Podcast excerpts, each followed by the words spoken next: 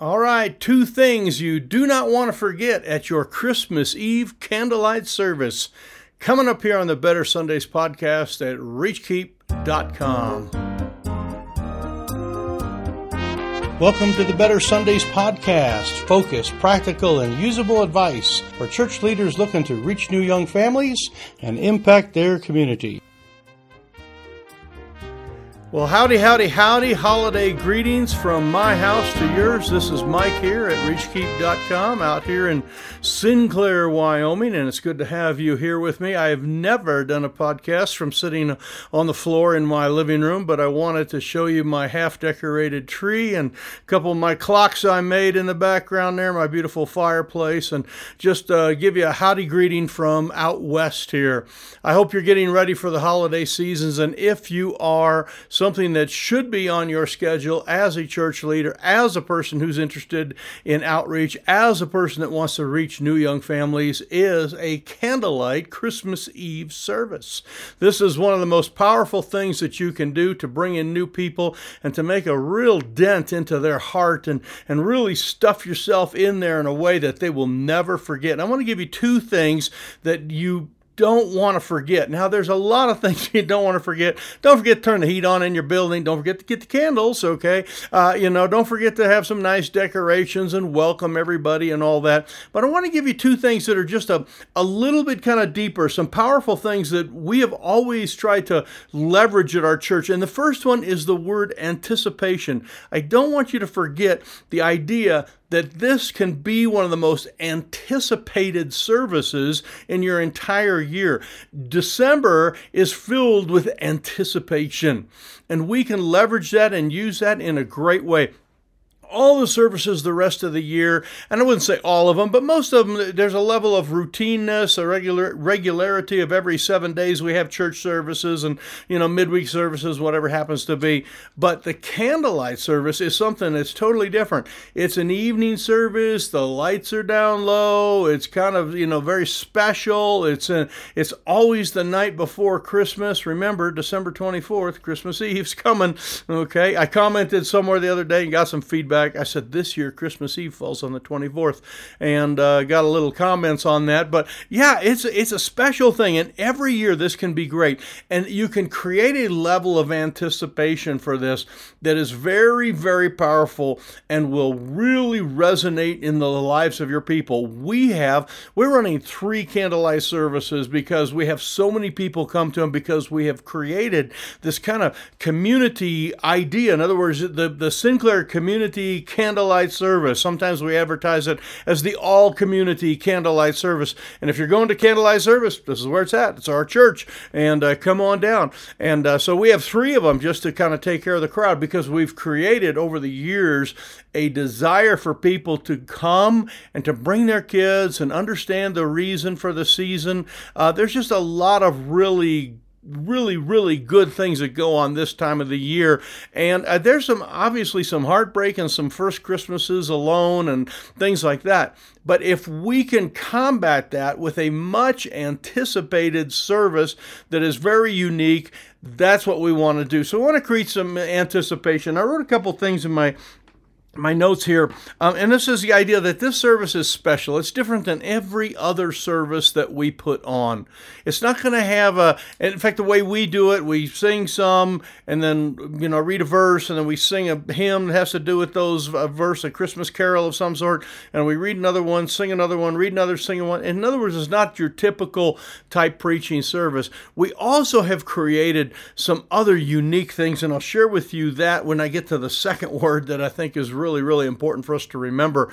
But this idea of anticipation, where people are anxious to be there and they are going to take time out of their schedule to come. Again, the idea of anticipation would be make sure that the, your community knows. Make sure that you you should be right now. It is December when we're recording this. You should be posting on Facebook advertisements for your candlelight service on December twenty-fourth, so people know and they get that in their mind that they, and they're they have so many parties and so many things to do with school system and so many things to do with, you know, the rah-rah and the tinsel and the silver bells and all that kind of stuff, that they need a reason for the season, and they need an anchor for their children, and parents will anticipate bringing children out of their worldly system. And again, we're reaching unsaved people, reaching new people, haven't been in church before.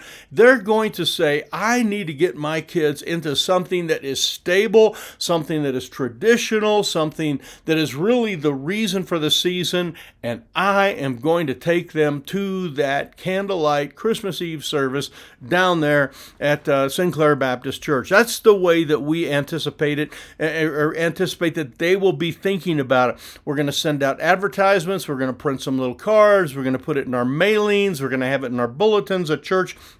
But we're going to have people invite people to this very, very special service. And again, many times we think we have to do all sorts of fancy things to make it special, and it's got to be your best message and whatever. This is actually probably one of the easiest services that I do as a pastor. Uh, it's just basically read some scriptures, explain a little bit, read scriptures, explain a little, read scriptures, scriptures, uh, explain a little, and hymn, hymn, hymn, hymn, hymn. It, y'all spread throughout there. And then we kind of wrap it up with something special, which I'll share with you in just a second. But you want to create anticipation, so make sure you're, it's well publicized, and the, the kids especially, and when I'm promoting this on Sundays uh, before, I always kind of lean into our people, say, folks, this is something very special for your kids. Your kids will not forget. They will never forget this service. They may forget some of the other fifty-two services, weeks of the year that we have, but they won't forget this one. And boy, does that create the anticipation. And if you can actually get over into your children's program and talk to the kids and say, hey, when you come to church, we're going to have something special. Every kid's going to get a candle, and we're going to light those candles. And, and if uh, you know, we're going to be able to, you're going to be able to light them, see them, hold them in your hand, eventually you're going to blow them out. It's going to be a really cool thing. Candles with kids, fire, you know, birthday parties, I think of, of candles, birthday parties. It's a very special time. So you create anticipation. Don't forget, don't make this a routine service. Don't make it another service. Don't make it just another thing that happens. Make it super, super special. The second word that is really, really important is the idea of experience. An experience. Now, I do not uh, believe in uh, the, you know, the whole rah rah. You know, church needs to be all sorts of, you know, uh, whoop de doo and that kind of stuff. We're not talking about that type of experience. But we're talking about something that happens. In fact, I want to sit here on the floor and do this because later on in this year, and, and in many other years that we have had in my house, wherever it was, whether I lived here or somewhere else or a smaller apartment or wherever, we've had a Christmas time together as a family. We've had time when we've all sat around, and, and the kids sit on the floor, and we usually have all the grandkids over now, and it's kind of a full thing. And we have the Christmas experience, and it entails a tree and some gifts, and you know, some, uh, you know, there's always food, you know, lots of food uh, tied to the whole thing. Many, many different things that go on, but it is something that is different and it is unique, and people remember it. Now, basically, everything in life is an experience. Okay, so what we want to do is make sure that our Christmas candlelight Eve's service is really a is something unique and something very special that they would remember. I've already mentioned the candles. I've already mentioned, you know, we turn the lights down low. Uh, you know, we, it's not the traditional, uh, you know, song leader gets up and does a, several songs or whatever, but it's just like we're singing Christmas carols. We're being kind of family oriented, and it is really a unique thing. The fact that we just do uh, several services too, that makes it, it's sort of shorter and it kind of moves quicker, and and it's just real special. There's a lot of uh, we wish you a Merry Christmas kind of happiness uh, going on during that time. But the but a candlelight service can be this powerful, powerful thing. And don't forget to do what you can to make it that way. Uh, in my notes, a couple of things, you know, make it the service unique. Obviously, you can have a and, and what we do with the lighting is, and it's it's evening service, so we turn the lights down low and we have just candles that are lit. We have a few, of course, we have exit signs and some, a few electronic candles and some of that, uh, so people don't, you know, walk by and catch themselves on fire. But in the front, we have several candles lit. We have in other appropriate places, we have some candles that are lit and, and kind of ready to go. Um, we we change the pace of it. Again, it's sort of a, a, there's not announcements and all that stuff. We come in, we just start out with some Christmas carols. We sing those together. Um, We have fire, okay? I mean, there's there's candles, you know. Every person gets a candle when they walk in. We got these little paper things so they don't drip wax all over. And every person gets a candle right there, and they get to hold on to it. And the kids are like, what is happening here? I'm going to get, and there's that anticipation. This is going to get lit somehow. They know that somehow that candle is going to get lit. And they also know that this is different than anything ever happened the rest of the entire year. So it's really kind of that that unique thing there. Um, we've done a couple really special things that sort of add to it. We haven't done it every year, but it's been the fun the years that we've done it.